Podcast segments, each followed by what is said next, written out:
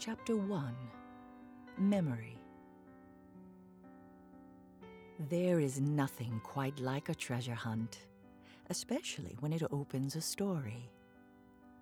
There once was a 4-year-old girl who emptied a large glass jar of buttons, examining them one by one.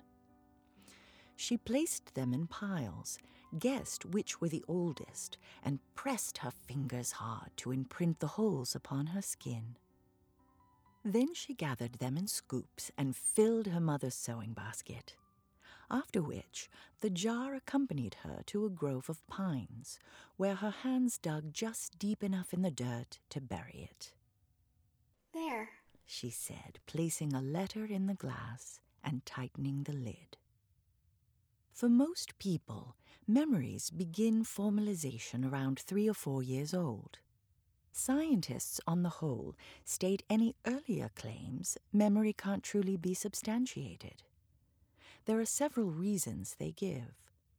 Some say infants from birth to about 4 do not have the mental capacity for a kind of autobiographical recollection or memory storage in the first person. Some specialists studying memory and the brain say other animals also show signs of infantile amnesia. Maybe the amnesia is caused by the rapid development of brain cells, which essentially gets rid of unusable information while retaining essential information that helps with survival. According to a study, this is because new neurons disrupt older formatted brain circuits. To support this idea, scientists slowed neurogenesis in baby mice and found that by doing this, they could force memories to last longer. Could it be possible, then, for memory to extend beyond the regular infantile amnesia? Is it possible for someone to have their brain function in a meditative state, which doesn't necessarily slow development in a way that is detrimental, but in a way that alters one's view of the world? Between bouts of screaming from colic, the little girl said she fell into the air, like being the bird's songs, and I moved as a dust fleck, floating in the sun's rays. Essentially, she meditated right from the start. She mimicked the hum of the car in deep breaths of Om. It settled her. It vibrated an echoing harmony between her mind, ears, and heart. And she remembered. Her mind had a way of altering traditionally formed memories. She moved into life, not about it. In order not to feel wind stinging upon her skin, she says her spirit ran with it. It held on to the wings of bees, and the sway of the clover, and the feel of the car upon the pavement. She held on to being wrapped in arms, the feel of the rubber nipples of the bottle as her mouth searched for the position. She remembered the touch of hands, and what it felt like to be carried or placed down, a sense of altitude shift.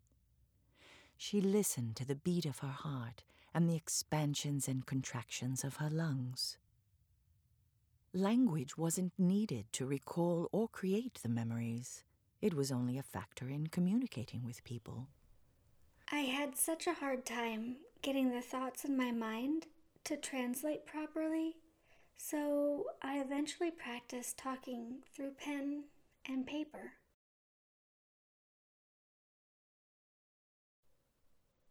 Dear Flower Lady, weird colors zigzag, and my eyes closed. Age 4. Her preschool teacher noted in a progress report from the early 70s, the little girl was a quiet child, but will talk of her life before this one.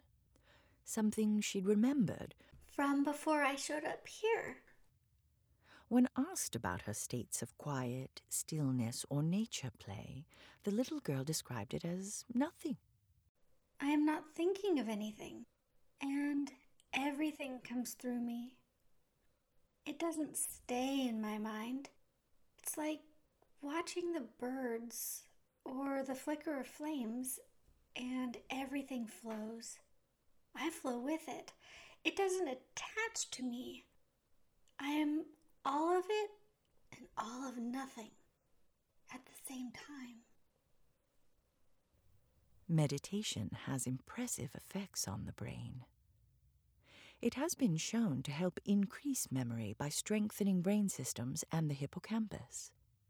But more importantly, it helps dissolve the division between oneself and the world, where the passage of time is non-existent by the assumed standards, and knowledge expands, indefinable by words. Like watercolor kissed by rain, meditation blends the workings of all sectors of the mind and soul simultaneously. As the little girl grew, nature's canvas painted places of fascination and worship with secret joys and knowledge. Intuitively, she became somewhat in sync with her father's feelings about organized religion. While her mother sort of pictured the family together every Sunday morning, sitting prettily in church, her father resisted the efforts.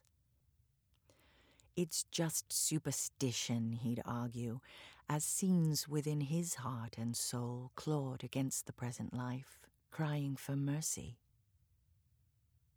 A jungle closed, dark, unmoving. Men held their breath. Fear gripped the hairs on the back of their necks. Pop! A shot rang out. All hell broke loose. An enemy tank trembled through the thickets before them. Fuck! Get down!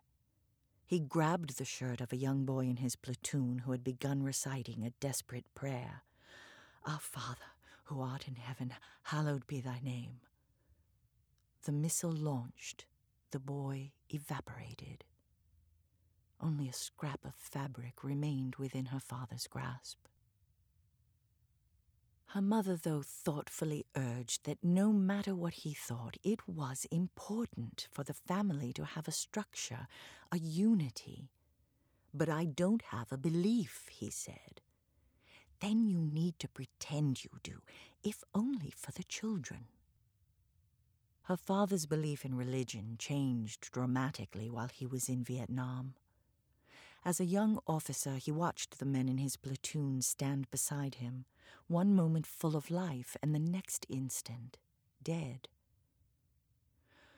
While serving his tours, he kept a small black notebook with the names of the men in his platoon who were killed.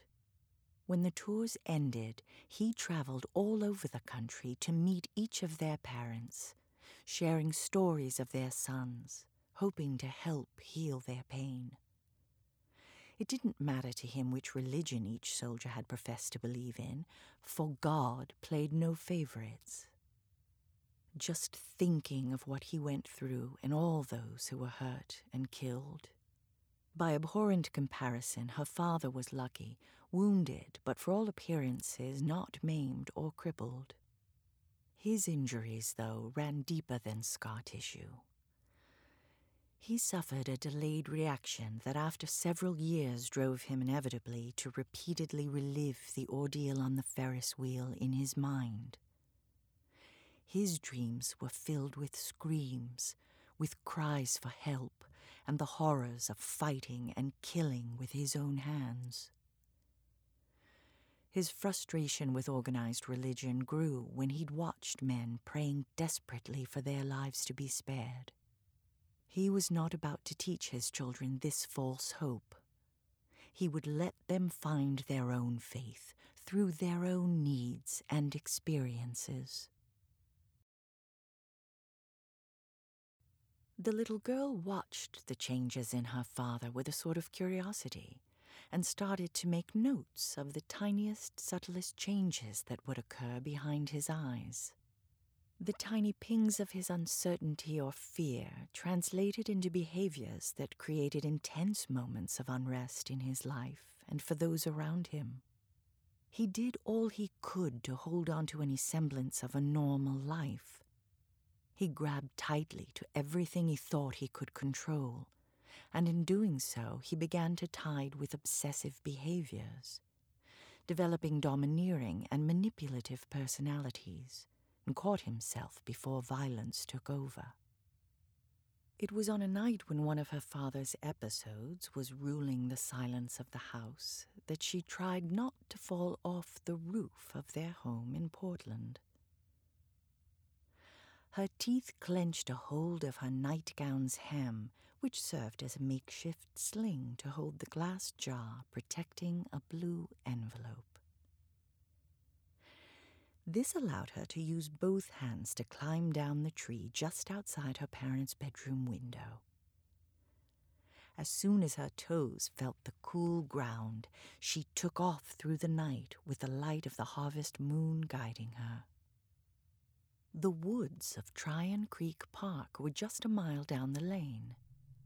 She'd never ventured out alone after dark before, especially into the woods where shadows prowled, helping the bandits and monsters mill about their lives. This letter was important, though, and needed to be mailed as soon as possible at the pine tree near the abandoned shack. The rain started up again, and the moss-covered stones next to the creek filled with water and offered no traction for hurried feet. She flew onto the ground, catching herself before the creek did. But the falling and skinning her knees wasn't the worst sting. It was losing the jar. She couldn't see anything in the dark by the rocks because the amplified forest sounds hitting her ears were blinding her eyes. Twigs snapped, leaves broke, and the owl said something to encourage a quickening stride all the way back to the house, up the tree to leap across her room, and place her warily back into bed.